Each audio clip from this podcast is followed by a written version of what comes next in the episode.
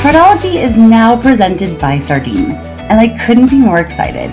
You'll get to meet their founder, Soups, and some of the team later this quarter, and you'll hear a bit more about why they've caught the attention of some of the smartest fraud leaders I know throughout crypto, fintech, financial services, and e commerce. Thanks again to Sardine for supporting this episode of Fraudology. I hope you enjoy it.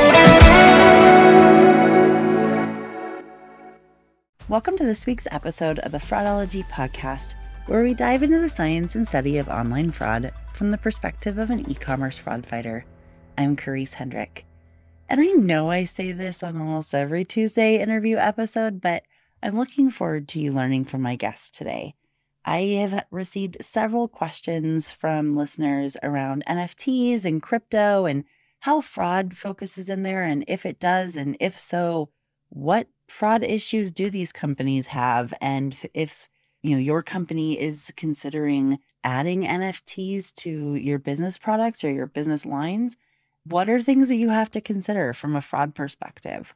Well, my guest today is here to help us understand a lot more about that.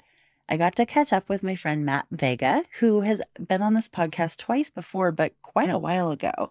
I think it was earlier last year. So I believe he was on episode 16 when he was at Instacart, and then again on episode 21 with Will Megson, who ended up actually selling his startup Bouncer to Stripe. So, congratulations to Will, way overdue because it's several months ago.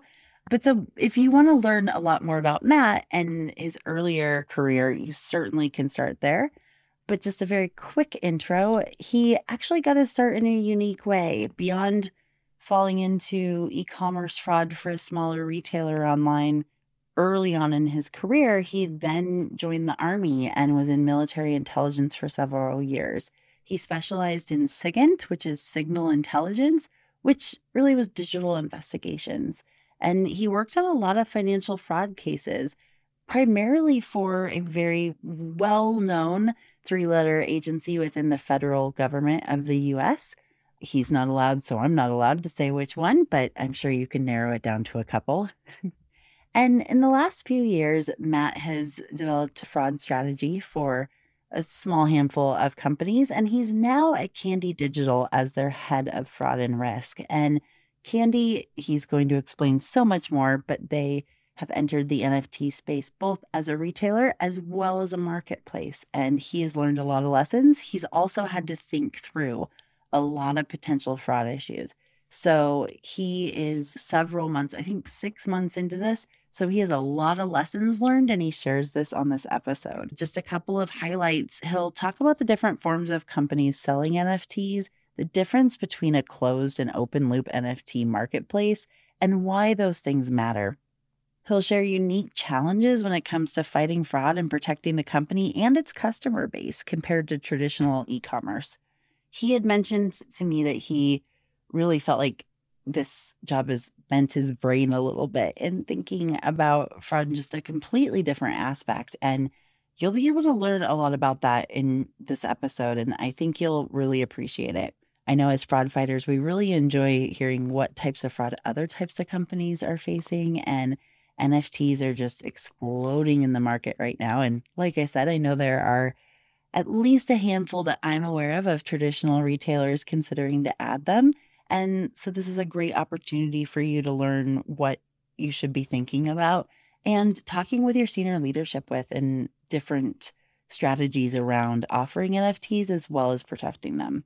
And then he also provides several things that companies should consider should they be planning to sell NFTs. So, in addition to all that, he'll be saying specifically what he wished he knew and what he's glad he's done and glad he's learned. Most are going to be fraud focused, and rightfully so. This podcast is focused on that. But he also provides operational and strategy suggestions, as well as the types of fraud technology that will and won't be applicable to the NFT space. So, with that, I am going to let you listen on to, into my conversation with Matt Vega at Candy Digital, and I'll talk to you soon.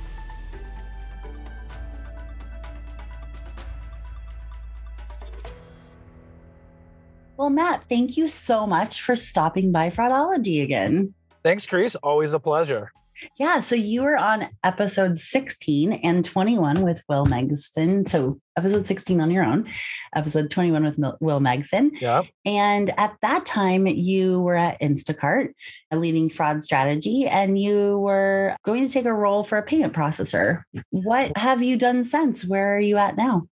Right. Yeah. And thanks again for having me back on. It's always fun to hanging out with you. The pandemic has been good for some fraud fighters, especially in the strategy space, because it allows us to try to conquer a, a million different challenges at the same time. and each company faces new challenges. So I've been very fortunate to be able to help a variety of companies and industries within a variety of spaces, mostly on the technology side of, of the house and fraud strategy, like you had mentioned. And so today I am the head of fraud and risk for Candy Digital. We are a best in class digital collectible NFT company. So I am actually both the head of fraud and risk and now an investor in the company because I believe in the products and I believe in the company, which I'm, I'm happy to get into.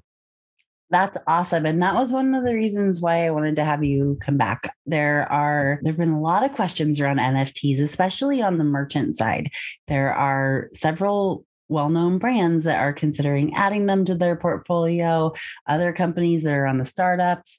We see a lot around consumer scams, but not as much talk around what it means for the fraud community in CNP transactions, et cetera. And there's some nuances in NFTs. Sure. So that's why I wanted you to stop by. I think a lot of people will be interested. So yeah, we're gonna, I'm going to start with a softball. Yeah. Uh, can you give a basic high level definition for NFTs?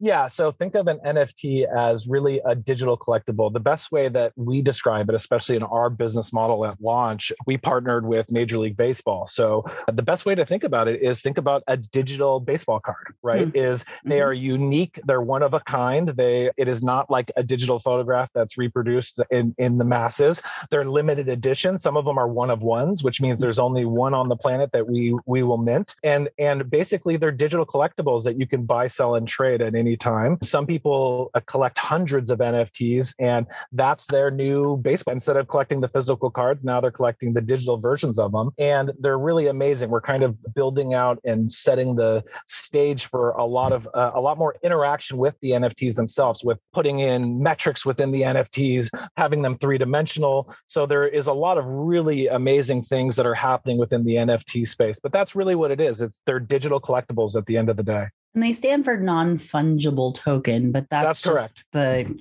I don't know the smarty pants version of the right. That doesn't exactly tell you what it is. Right. Uh, but the, right, absolutely. That's kind of how I understand it too. Is it's art. Sometimes it's art. Sometimes it's baseball cards. It really varies, but there are a limited number, right. and they're tracked right through that's blockchain. Correct.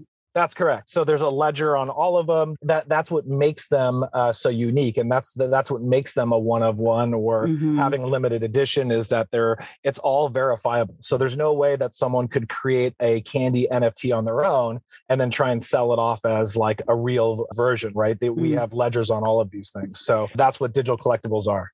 Which honestly is so much better than real life collectibles not just totally. from like a theft perspective but for counterfeiting or yeah. you know, preventing all of those things for a brand absolutely they're you're not able to counterfeit them so they have to go through you Absolutely. Yeah. And that's re- really where the benefit of the NFT space and why there's all this rapid growth is especially the fact that it's just the, the, the concept of a blockchain and these ledgers, right? Where there's tens of thousands of confirmations of ownership um, mm-hmm. on these ledgers. It really mitigates a lot of the risk that you would see in traditional physical. Yeah. Makes perfect sense. Mm-hmm. So what you mentioned a little bit about Candy as far as you have the exclusive partnership with MLB. What type of business is Candy as far as what are they offering in the NFT space? What's the business model? Yeah, so so Candy Digital was was actually started last year by Scott Lawin and Matt Novogratz. They are the two uh, key leaders within the business, and they really got together one day and and literally over a glass of wine, they were talking about what sports memorabilia could be in the future and and how collectibles could really like completely change the industry. And they said we need to get into this and let, let's come up with something. So they they they got some some key investors and they launched uh, last year and we've had explosive growth. The way that we launched is we originally launched our our traditional we'll call it a retail environment, right? So it's like more of a traditional e-commerce platform where basically we are creating slash minting the NFTs limited edition. Customers can go onto our platform on mlb.candy.com and actually purchase those. And those are of course limited edition, which means when they sell out, they're gone forever. And that's what how, how you maintain value. And then about two and a half weeks ago, we launched our marketplace. And so that is technically like the candy eBay of NFTs. It allows you to buy, sell, and trade NFTs to other people within the community. We had our biggest sale happen just a few days ago for $100,000 for one NFT.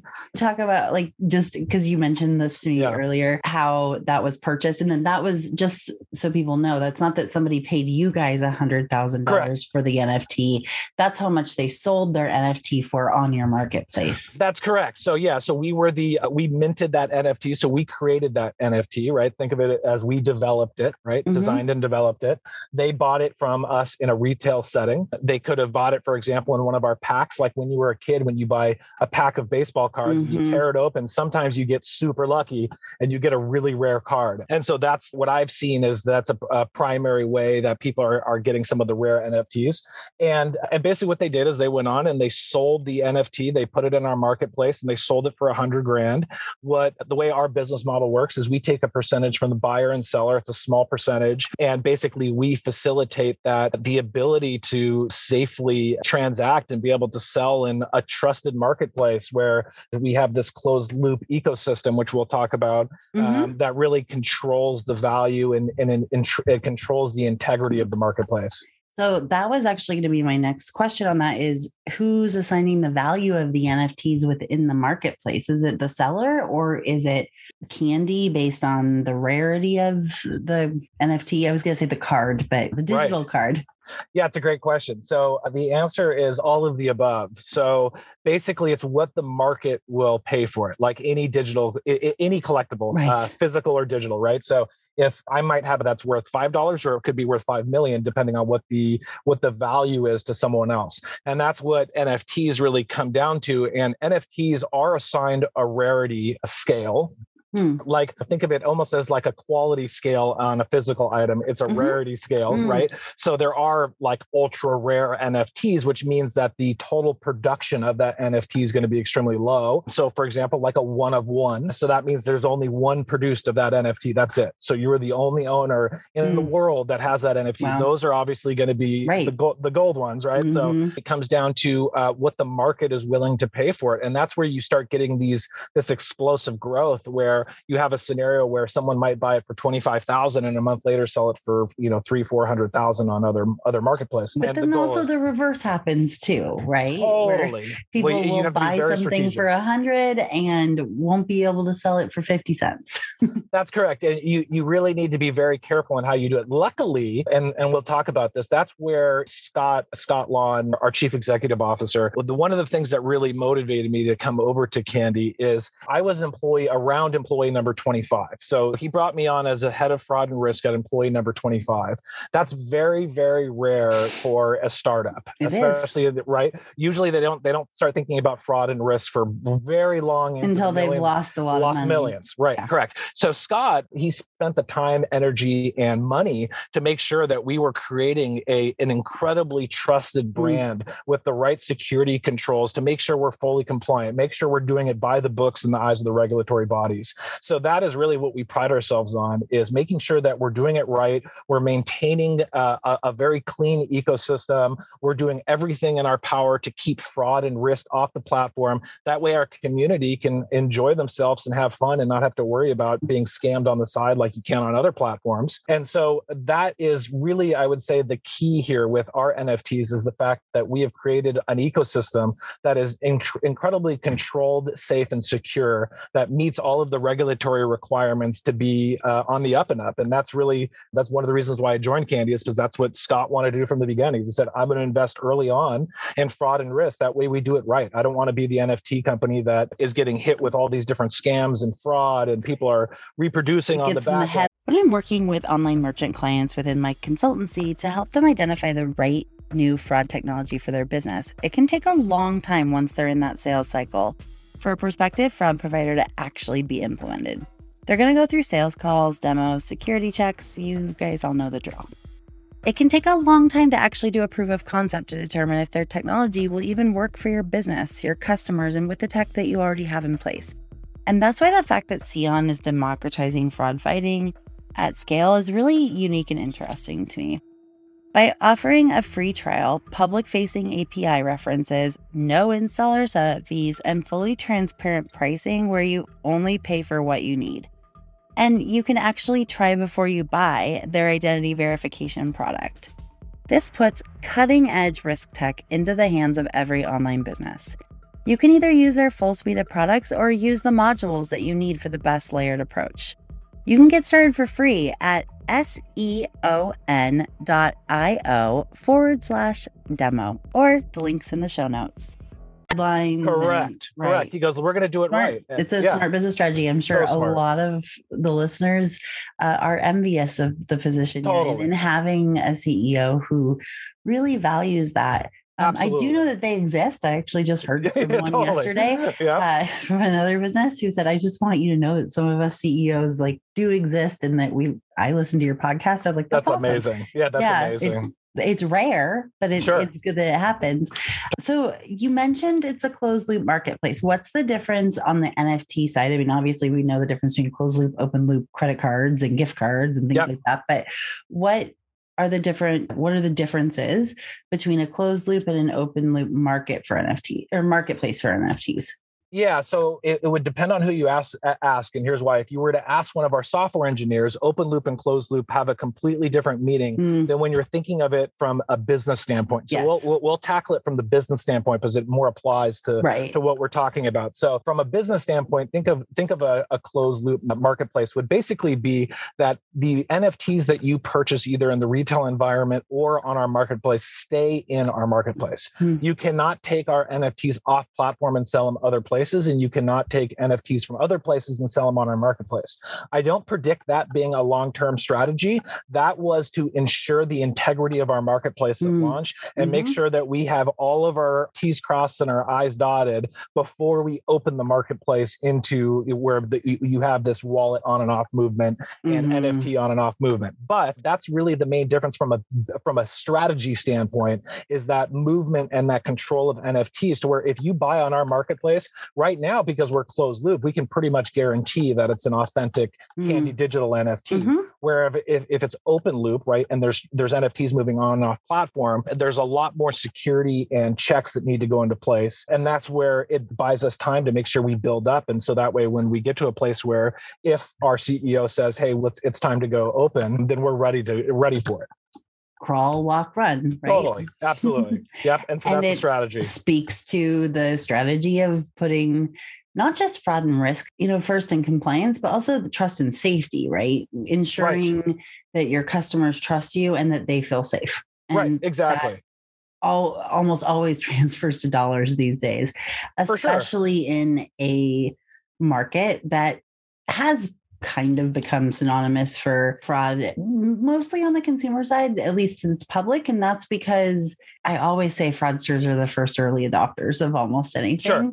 Yep. Uh, whether it's a new you know payment method or bank or new anything so ensuring that it's closed loop right now means that there's not a lot of uh, opportunity to take it somewhere else or or do different things like that yeah, and I think the I think the the important call out there is that it really comes from that crypto mindset, right? Mm-hmm. in the NFT space, where it, think of it, it's it's like from a money laundering standpoint, it's like a, a every money launderer's dream mm-hmm. to be mm-hmm. able to take a bunch of drug money and convert it into NFTs and buy and sell and clean it and then and then wire it off. So obviously, like to do it right, we need to maintain very strict controls, and we have machine learning models, we have incredibly sophisticated processes in order to prevent these things. And that is the difference between our platform and I would say some of the other platforms in the industry is that we love our regulators. So hmm. we we welcome them. If they ever want to come and hang out with us, they're welcome. And that's that's unique, I think, compared to some of the other in- industries because of the fact that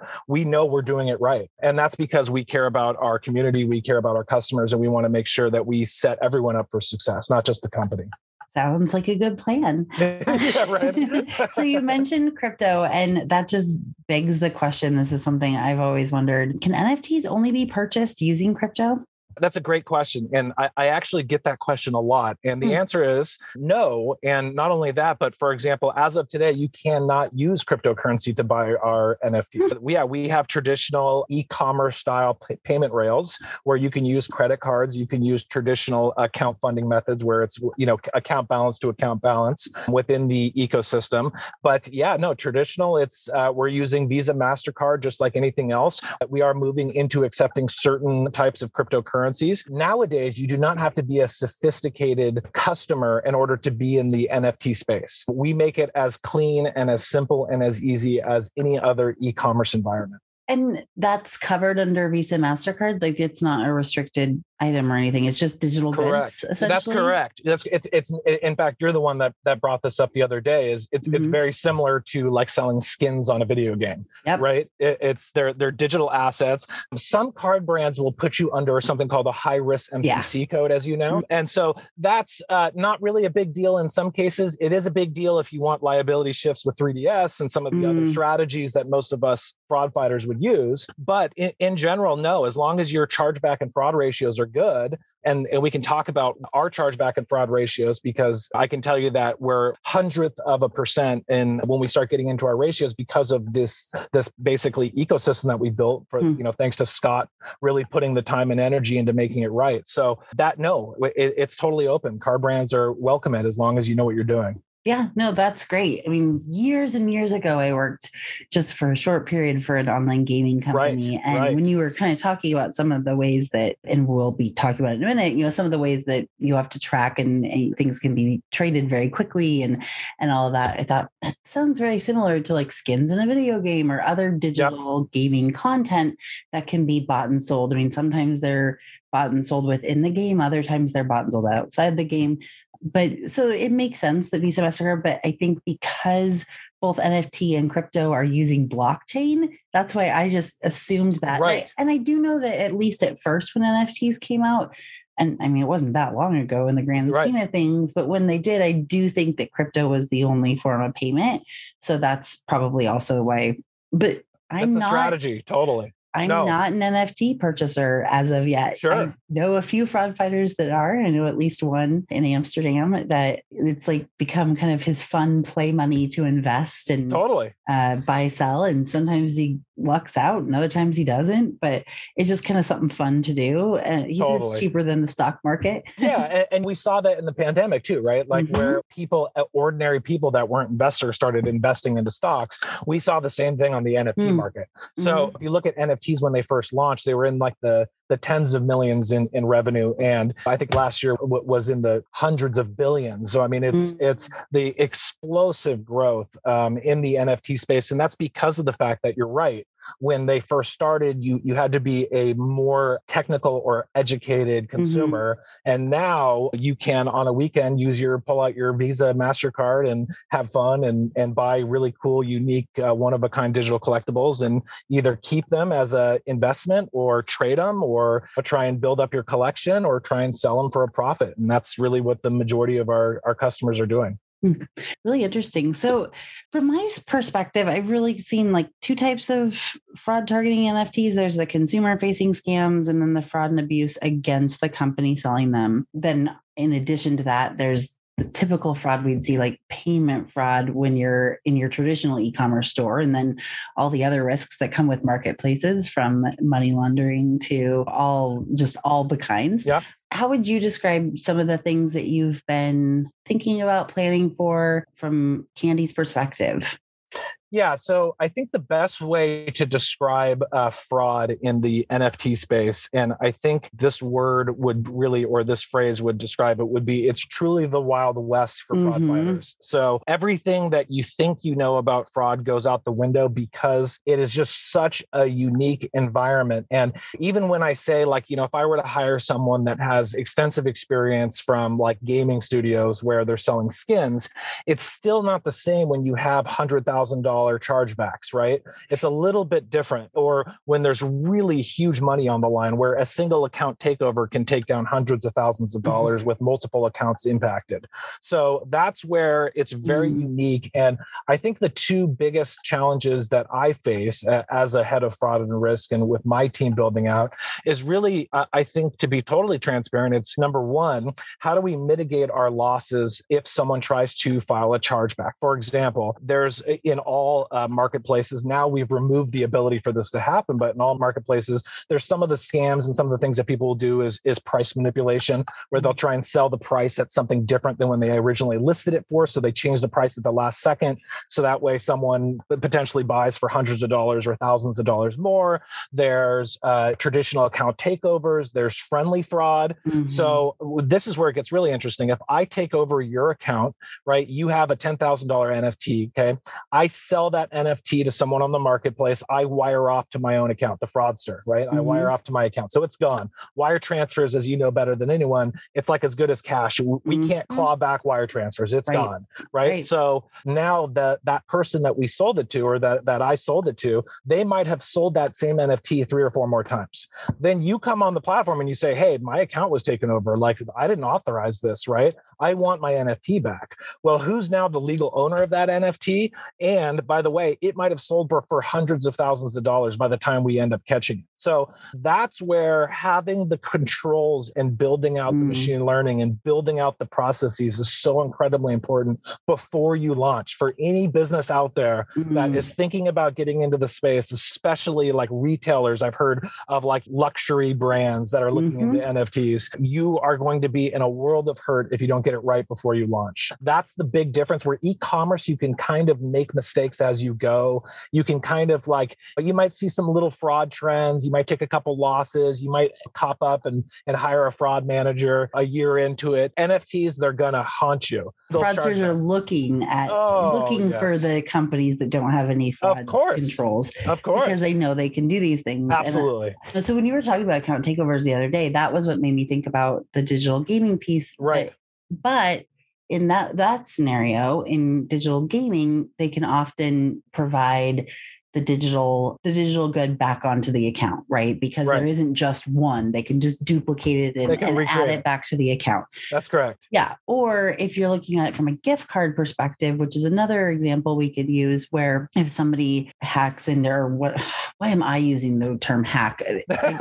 Really it drives me crazy, but it's just Sure, sure, sure. translating between consumers and us, but account takeover and, and takes a gift card or points balance or whatever. Those things can be replenished by the retailer at their discretion. But when there's only one or only several, who does own that? Is it the original owner or is it the person who unintentionally purchased a stolen good? They didn't know it was stolen. So is it them? Like that sounds like a customer service nightmare. That's correct. And so, you, and you hit it right on the money because the the answer to your question is as all of the above and none of the above, right? That's the problem. Is it's really at the discretion of the fraud manager and Mm. the risk managers and the terms of service, terms of conditions. There's there are so many nuances that we have to go through. In some cases, we might do a partial clawback where we won't cl- claw back that entire transaction chain Mm. we'll claw back a percentage of it. We have capabilities to be able to push and pull funds from accounts that were stolen. Like if if we can catch it before it's wired off, we manually review 100% of wires. Mm. Period. And the reason for it is that of any NFT company, right? That's the primary bleeding funnel is the fact that basically when the the movement of funds off platform is where all the bleeding happens. If the Mm. if the money is still on platform, you can move it around and claw it back if you need to right. right It- it- you Mm. can it's it's just like it's just like a, a gift card is if you have the ability to burn the gift card Right. then right then you can you can mitigate your risk. But if it's already gone and used, you're you can't burn the gift card. It's already been used. Right. So right. right. So that's that's the best way to kind of think about how that how risk is mitigated in, in these NFT spaces. And that is exactly why you said it needs to be thought of before you open the floodgates. Totally. Yep. Because absolutely. if you're having to try to figure these things out on the fly, nope. that is how angry tweets end up turning into headlines. 100% correct. Yeah. And it could I mean, be something and, and rightfully minor. so, right? Sure. I mean, can we talk about how the consumer should have a very secure password on these things? Absolutely. Of course. But at the end of the day, they're not going to blame themselves. They're going of course blame not. you. So that's why it's so important to have an identity process in place and to have various controls in place to know who the person is that's opening the account, that's signing into the account, that all those pieces, because it's a high stakes poker game for you guys. I mean, Correct. these are high, these can potentially be high dollars. And oh, cool. if you do receive a chargeback, you're still on an NFT that has already been sold and, and is in ownership of other people, you're then out both, right? It's, that's correct. Yeah, It's, it's, similar the to a double- gift card if it's been Yep. used. Exactly. It's double jeopardy, right? Where we, if we lose that chargeback dispute, right, and it's a $10,000 chargeback, we are out the $10,000 chargeback and we still have to make that buyer whole, right? So that transaction on the marketplace for a $10,000 NFT doesn't go to us. Only a small fee goes Right. to us, right? But we still have to basically kind of validate Ensure, tra- right. right? Exactly. It's, it's, it's, so it's an interesting problem. The, the other issue that, that is common, and when I say we, this is, this is industry wide, right? This is Mm. not a candy specific Right, problem. right. This is an NFT problem. We and, and we can talk about how we think we got it right and why we think we're in such a good place. And I mean, so, like, part of it, the skeptic in me could say, well, your marketplace has only been open for two and a half weeks. not the retail environment though. But not the retail that's a good no no no environment. Yeah, that's yeah, a totally. very good point right Totally, no 100 totally. 100% yeah, yeah, totally. So it's and it's the but again the key is because the the leadership put the time Mm. and money ahead of time so to smart. get it right, Yeah. right? Let's get it right before we launch. And that was so critical. But one of the keys that I- I really think that, especially brands that are thinking about going into the NFT space, how do you fight chargeback? And, and I would love your opinion as well, uh, Karisse. How do you fight a chargeback? And as you know, when I submit a dispute packet, if I'm lucky, the analyst that's going to get it is going to spend 30 seconds reviewing it, right? Mhm. If I'm lucky on a good day, the people Yeah. say minutes. depends on your processor It, right. yeah. It depends on the processor, the SLA, how what the volume time is, of day right? time of day. full moon Totally. right Right. Mhm. So how do you an NFT chargeback where there's a good chance that the analyst that could be in a foreign country has no idea what an NFT is, right? Mhm. And if they do, they think of it as a, a digital photograph that can be very easily reproduced. So if it's a $10,000 chargeback and the customer said, hey, this is fraud, even if it's not, and we say, no, no, like this is a one of a kind asset, they used it, right? Well, there's a good chance that the analyst is going to say, well, just go create another one. I'm going to give the, the customer their money back, right? And you lose them. So chargeback win rates in the NFT space are are not strong. They're not like physical assets where you can prove that it was delivered. right You you have all of this there's no tracking. shipping No, right, yeah. no, no, no, right? So it makes it very, very challenging. But again, if you do it right, you can mitigate that. Yeah, 100%. I mean, I think just to answer the question at a high level, I mean, I always suggest that merchants have an opening two sentences of what they do, no Yep, matter totally, what you are. Totally. Even if you are the biggest brand in the world and you think everyone knows, because I have worked with and visited chargeback departments for processors and issuers where the analysts have never traveled before, but here they are looking at online travel agency chargebacks and they don't understand the difference between a gate agent and a ticketing agent. And so when the cardholder says, Well, I made it to the ticketing agent, but the flight left. Well, they don't realize they still had to go through security and everything else. Like they didn't actually get there. And that's a horrible, that's just kind of an example. It came up off the top of my head, but right. they, they don't have the context, right? So if they haven't traveled before, they certainly probably don't know what NFTs are. So that Right. would be the first suggestion is just really basic level digital goods.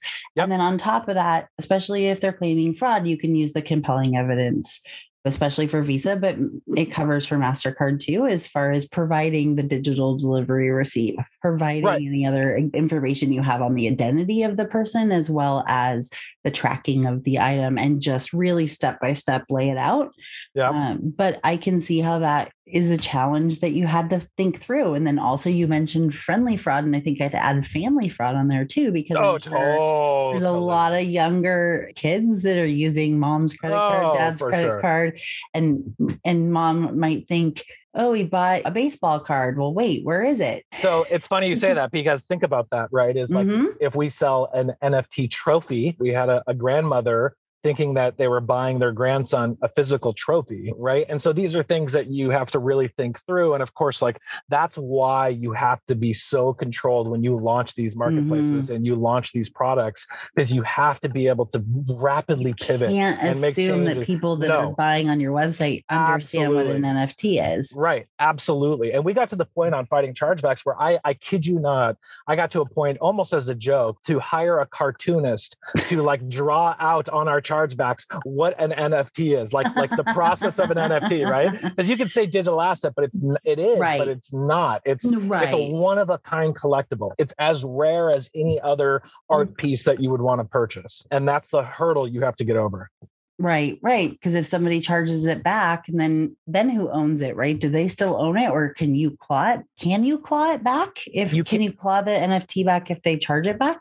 Yes. So there's there's two techniques that are commonly used. One is number one, if it's still on your platform, absolutely, we we will Right. claw it back. Like One we have- reason why I closed we- yeah. for now, yeah. right. So we Be have a able to zero what- tolerance policy. What, yeah, what Absolutely. issues you're going to have before opening the floodgates makes sense.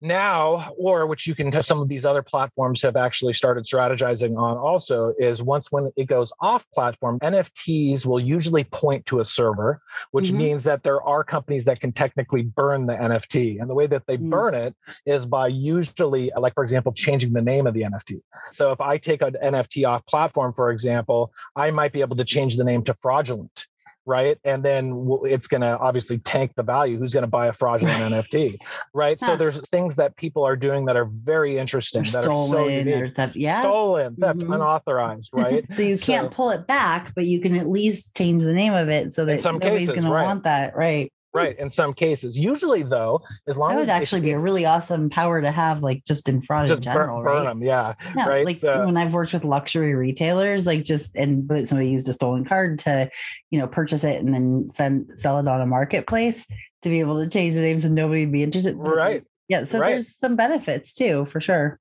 Yeah, and I think the key is is like re- remember like we also have to t- have to always balance the uh, the trust of the marketplace is like really different, right? Because NFT Mm. customers in particular are all about data privacy and trust, right? It's common Mm. in the crypto space. So Mhm. like we will our goal is to always do right by our customers like that Mm. is incredibly important it's more important in the nft space than even in the e-commerce space and the Mm. reason for that is if you start for example clawing back from Mm. nfts that you're not supposed to you're burning nfts right like who's going to spend a hundred grand on an nft that some some snot-nosed kid and fraud analyst can push a button and burn right. so right. So yeah. So we obviously have completely removed that capability. We we have a- an incredibly strict control policy, and it goes through many checks before anything could ever happen. But the other thing is, is if you have the right models and you have the right rule engines and ML models, and you have the right vendor partners to back you up, you'll catch these things far before they're Right. off platform.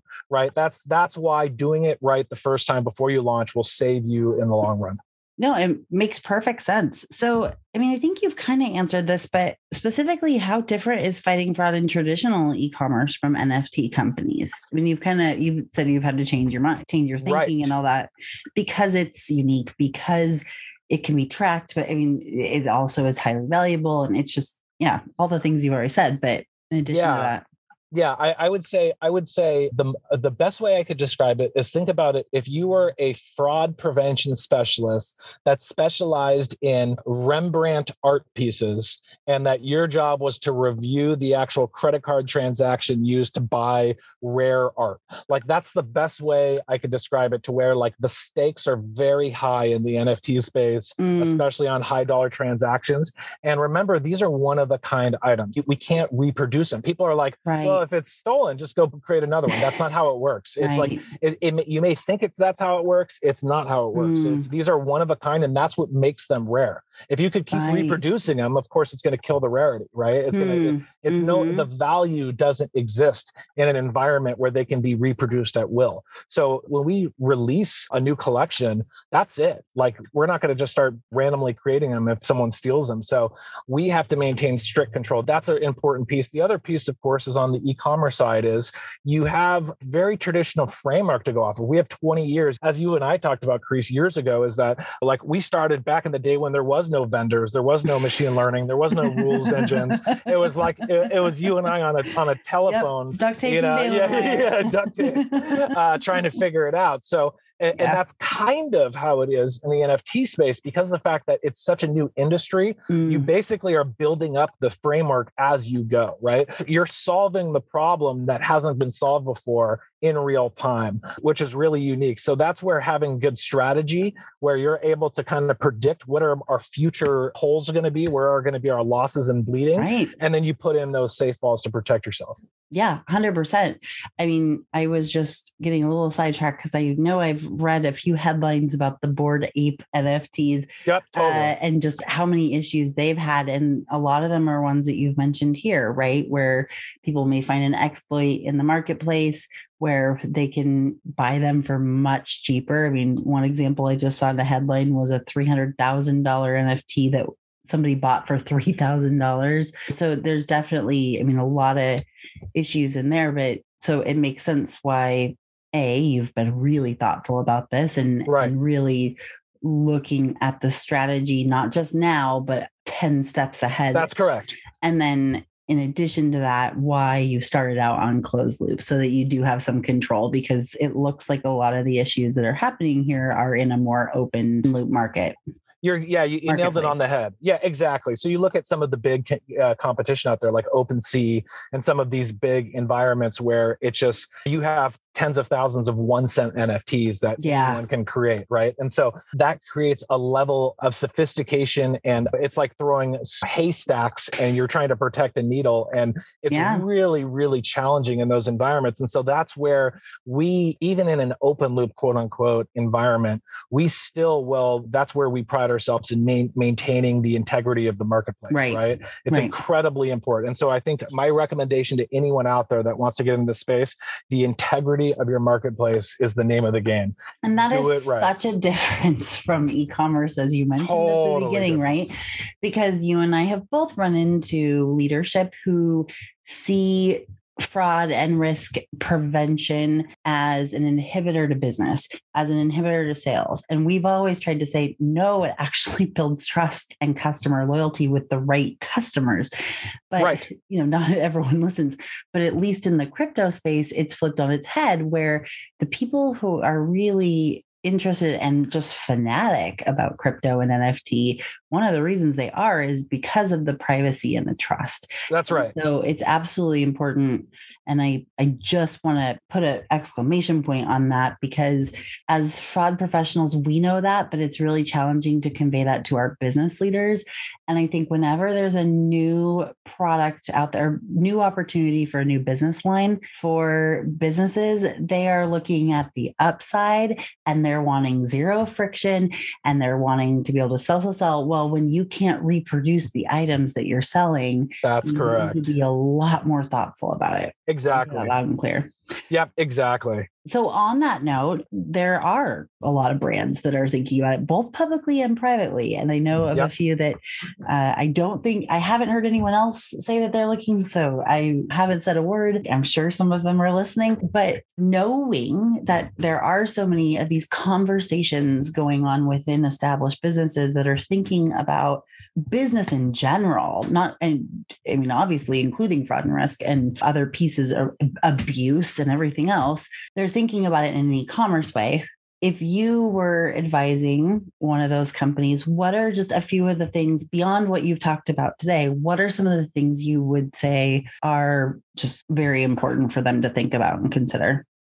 Yeah, I think the one of the mistakes, and and this is such this would be an amazing question for our CEO Scott Lawin because mm. this is this is like really his sweet spot. But I, I, would say for me on the risk side, of course, like we talked about that that integrity of your business and marketplace. But I, I think most importantly is people get into their head that like, oh, we're going to just start creating like NFT purses and like they're going to sell for millions of dollars. And I think that's what can sometimes flood the market and potentially even hurt the brand's value is where you almost have like junk NFTs, right? and and you're just producing and mass producing all of these NFTs hoping you're going to sell tens of thousands and yeah. all of these things and you know you're doing one of a million and that is a big problem. I, I would say being very strategic about your NFTs, about your what you're minting, about who your customer base is, mm. right? Because your retail customers are, there's a huge portion of retail customers that won't touch NFTs. Yeah. Not in a million years. Right. Yeah. So remember that the NFT space tends to be a younger generation. They tend to be a very like tech savvy, mm, totally. Yeah. Right. Totally. They right. Grew up with a cell phone in their hand. That's correct. Right. That's correct. And so your strategy and your go to market strategy and some of the things that you're doing with NFTs and the creation of your business is going to be completely different because your target audience is going to be different than your e-commerce ta- target audience. Mm-hmm. So or or your brand audience, right? Where you say like, "Oh, I'm Chanel and I'm going to create uh, Chanel purse NFTs." I'm not saying they're they're doing. I'm just using right, that as right. an example because I like Chanel. So they Of course you, you know, I, I, love Chanel. Yeah. I don't own any of it, but I, I like the brand mm-hmm. for sure. So a perfect example with that would be is the people that buy a Chanel purse are probably not going to be the same people that buy a Chanel NFT. Uh, right. And that's the disconnect. No, you're absolutely right. I mean, I have advised not that particular brand, but sure. several others in the luxury space. And especially at those price points, primarily their clientele and their most avid fans are going to be older, more traditional. If they're investing money, it's in the stock market. Right. And that's so correct. You're absolutely right. That makes perfect sense. That figuring out who your customer is and who they'd want to do that rather than just rushing to the market would be a good first step. Yeah. As far as if somebody is a fraud manager for a traditional e-commerce company and somebody in their business comes to them and says, Oh, by the way, we're launching NFTs, because you know that's how it's going to happen, right? Uh, totally. It, most of the time it's not going to be, hey, we're having a strategy meeting about possibly adding NFTs, and we'd love to have you involved. Like yep. that's not really how it works, at least on the ecom side. It sounds like you have it good over there in a different way, but not sure, Sure. So, um, and fintech as well, but I know primarily it's ecom brands that are looking at right. NFTs. So, what are some things that they would need to make sure? I mean, beyond or maybe in addition to the tech stack or the risk stack that you'd have right. in ecom is there something special or is there it's a great question you know other things that they need to consider yeah it's, it's such a good question so yes is the answer the basically the way that i would describe it is your traditional fraud prevention stack, your tech stack, right? With uh, traditional e commerce brands, you have all of the big fraud players in the industry, fraud prevention players in the industry. They will not perform the same in an NFT environment and far from it, um, regardless of what people say. I was going to say, um, they're not going to yeah, like that no. answer. Yeah. Well, and I mean, I, I will say, and I'm not just saying this because it's not true of everyone. But, right. right. Well, yeah, no. yeah. And I, I just have to say because they are sponsoring the podcast, and I'm not saying it because they're sponsored, but sure. like SEON is one that has worked totally. with crypto totally. and NFT companies and doing well. But there are definitely a lot of brands that I, I would say that if they say that they can do it, I would ask who they're doing it for Correct. and ask to talk to them or and or find out what people are saying in the market about those those NFT brands that are using X fraud provider, right? That's because correct. I definitely, there's a few that come to mind that, like, yes, I know they use X, but I also know that they don't have the best reputation in the market with their customers around trust and, and safety and fraud and chargebacks. That's correct. Yeah, and I think I agree with you. I, I, would say that the companies that tend to do best are the companies that have a robust amount of experience on the crypto space. Mm. They they mm-hmm. they tend to understand the ecosystem a little bit better, and they understand how the the data points that are actually pull more weight than we would in an e-commerce environment. You know, right? Because there is no FedEx tracking numbers, and there is no delivery, and there's no physical goods. Right. And and so these are the things that really you have to look for, and you also want to look at what are the data points that they're collecting in their Mhm. APIs, right? Are Mhm. they more e-commerce based? Are they more physical good based or are Mhm. they more digital asset based? As you said, just like with your sponsor, uh, we don't use them, but they uh, they are definitely a, a key player in the industry and they're very they're respected in the industry. Mhm. So yeah, absolutely. I, I completely agree with that. I would say that you really want to focus on the brands that are that really have the experience. We use Mhm. sardine.ai. That's Soup's brand. It, it's not, I, I would say at the end of the day, if you're getting a good partner, uh, a good vendor that really understands the ecosystem, understands the cryptocurrency space and the blockchain space, you're, you're probably 10 steps ahead of a traditional e-commerce brand. There's about five I know of off the top of my head that are really strong, and, and Mm. your sponsor being one of them. So Mhm. I, I actually am a fan, and I would say the each one's going to have their benefits and their downside, like in any business. Absolutely. But yeah, I would it's say completely up to each individual brand to do their own uh, because also what works for one company isn't going to work for everyone else. But- correct. But I mean, knowing that and knowing what questions to ask and who are you doing this for, or is it just you're really hoping to get in the space, right? That's I correct. talked to a solution provider recently who tried to infer to me that they were in the NFT space. But the examples they gave, I was like, that doesn't that seems like something you could just think up off the top of your head Right. as far as what issues NFT and crypto companies are having. And so my spidey senses were going off and I you know, actually conferred with you and and Right. you know Oh, like, right. have you Yes. heard of yeah Yes. Mm. Ha- Have you heard of these guys being in this in this space? But just because it was like, well, but not everyone has the option. But I would say also, I always, I mean, your LinkedIn uh, link to your LinkedIn uh, profile will be in the show notes for this episode. So if anyone wants Please to do. talk to you about specific solutions, I would say specifically on the merchant and NFT provider space, Correct. not necessarily on the pitching space, because you've actually got a very full risk stack Yeah, yeah, we're, Um, we're good. We have redundancies for redundancies, yes, so we are good on the on the stack. which is take. exactly the way it obviously needs to be, right? Right. Because the stakes are so high. correct. So, on that note, I would love to close out with some of your favorite fraud stories or just maybe hypotheticals that you've run through for this space, because I know those of us in strategy, we're not just thinking about what's happening now, we're thinking about what's going to happen. And like I said, 5, 10, 12 steps ahead. What are some things that you think people would enjoy learning about or fun to hear? Yeah, I think. Um, I was know, gonna say ear candy, but then I was like, oh, that's so cheesy because obviously Yeah, the name of your company is candy. Right. No, exactly. We are recording this at the end of the day. So yeah, right. starting to lose Um, it. yeah, right. I think it- it's a tough question because of the fact that we are really good at, Yeah. and I don't say that, but I, I'm with the company, but we're really good at protecting our customers from fraud and from risk. But I, I can say that some of the things that we see in the industry that are really interesting are, I, I would say, the biggest challenge is not necessarily traditional like account takeovers. I would say the biggest challenge is are, are someone on the marketplace that on any marketplace that are buying and selling NFTs and then charging back the original transactions. Because Mm, if I buy an NFT, for example, for five thousand, I sell it for thirty thousand, and I charge back that original five thousand, even if I get kicked off the platform, I'm still up 25 grand Right. and i might have used and the you don't have the card to buy it. NFT anymore, right? correct correct so like those are the real interesting challenges that companies have to really think through before they get into the nft space it's not as easy as it sounds i can tell you like on our team i, I was shocked of how many mit graduates we have in, in the company so from our ceo is an mit hmm. grad dr matt he's really he's our chief experience officer and he's a phd from mit i mean like it's not a couple ecom guys getting together and throwing duct taping things together like Right. it takes of bandwidth and it takes a lot of know-how to really do it right and a lot um, of server space, which is a whole other, you know, this Oh, is yeah. not an environmental podcast. So Yeah, I'm not totally, going down that totally, road. totally. But that is obviously, I mean, it is, yeah, it's intense, right? You're not, because you're not intense. just printing something, you're also having to create a tracking system and a ledger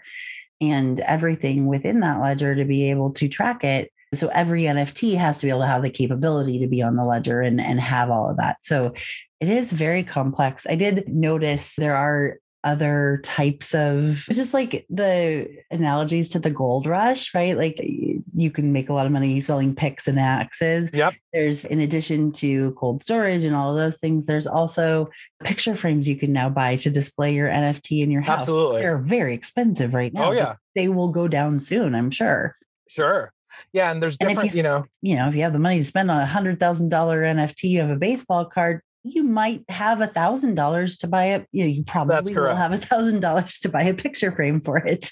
there, that's correct. And I think that like one of the cool things, uh, so Dr. Matt, the gentleman that I spoke with, uh, Mhm. I just spoke about. So like one of the things that he was known for at MIT was like connecting humans to the digital world. And he would create these sophisticated games and challenges to like connect humans into this digital world. And so that's one of the kind of We're different than like VR.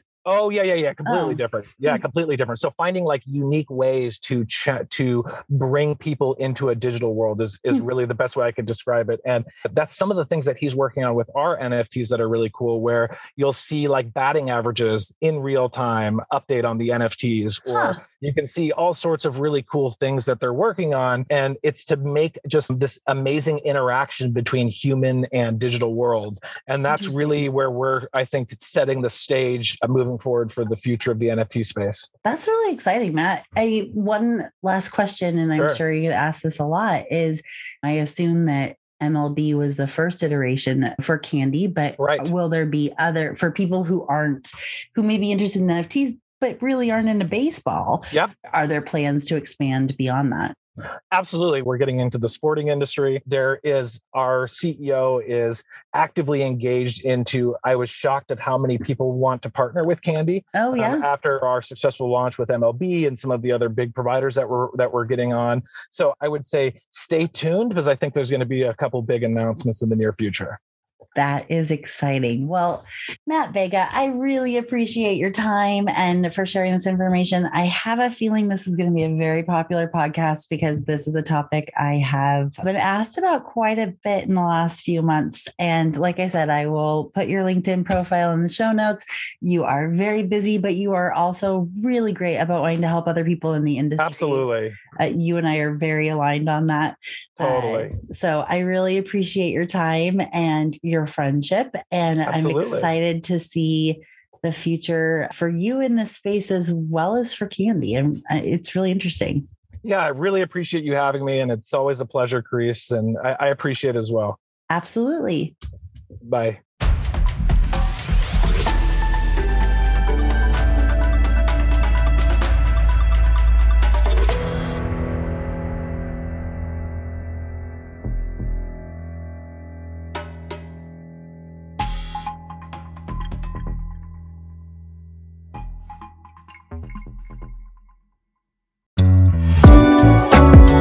Again to Sardine for sponsoring this episode of Fraudology and for supporting information sharing and collaboration across the FraudFighter ecosystem. You can learn more about the team and their mission at Sardine via the link in today's episode description.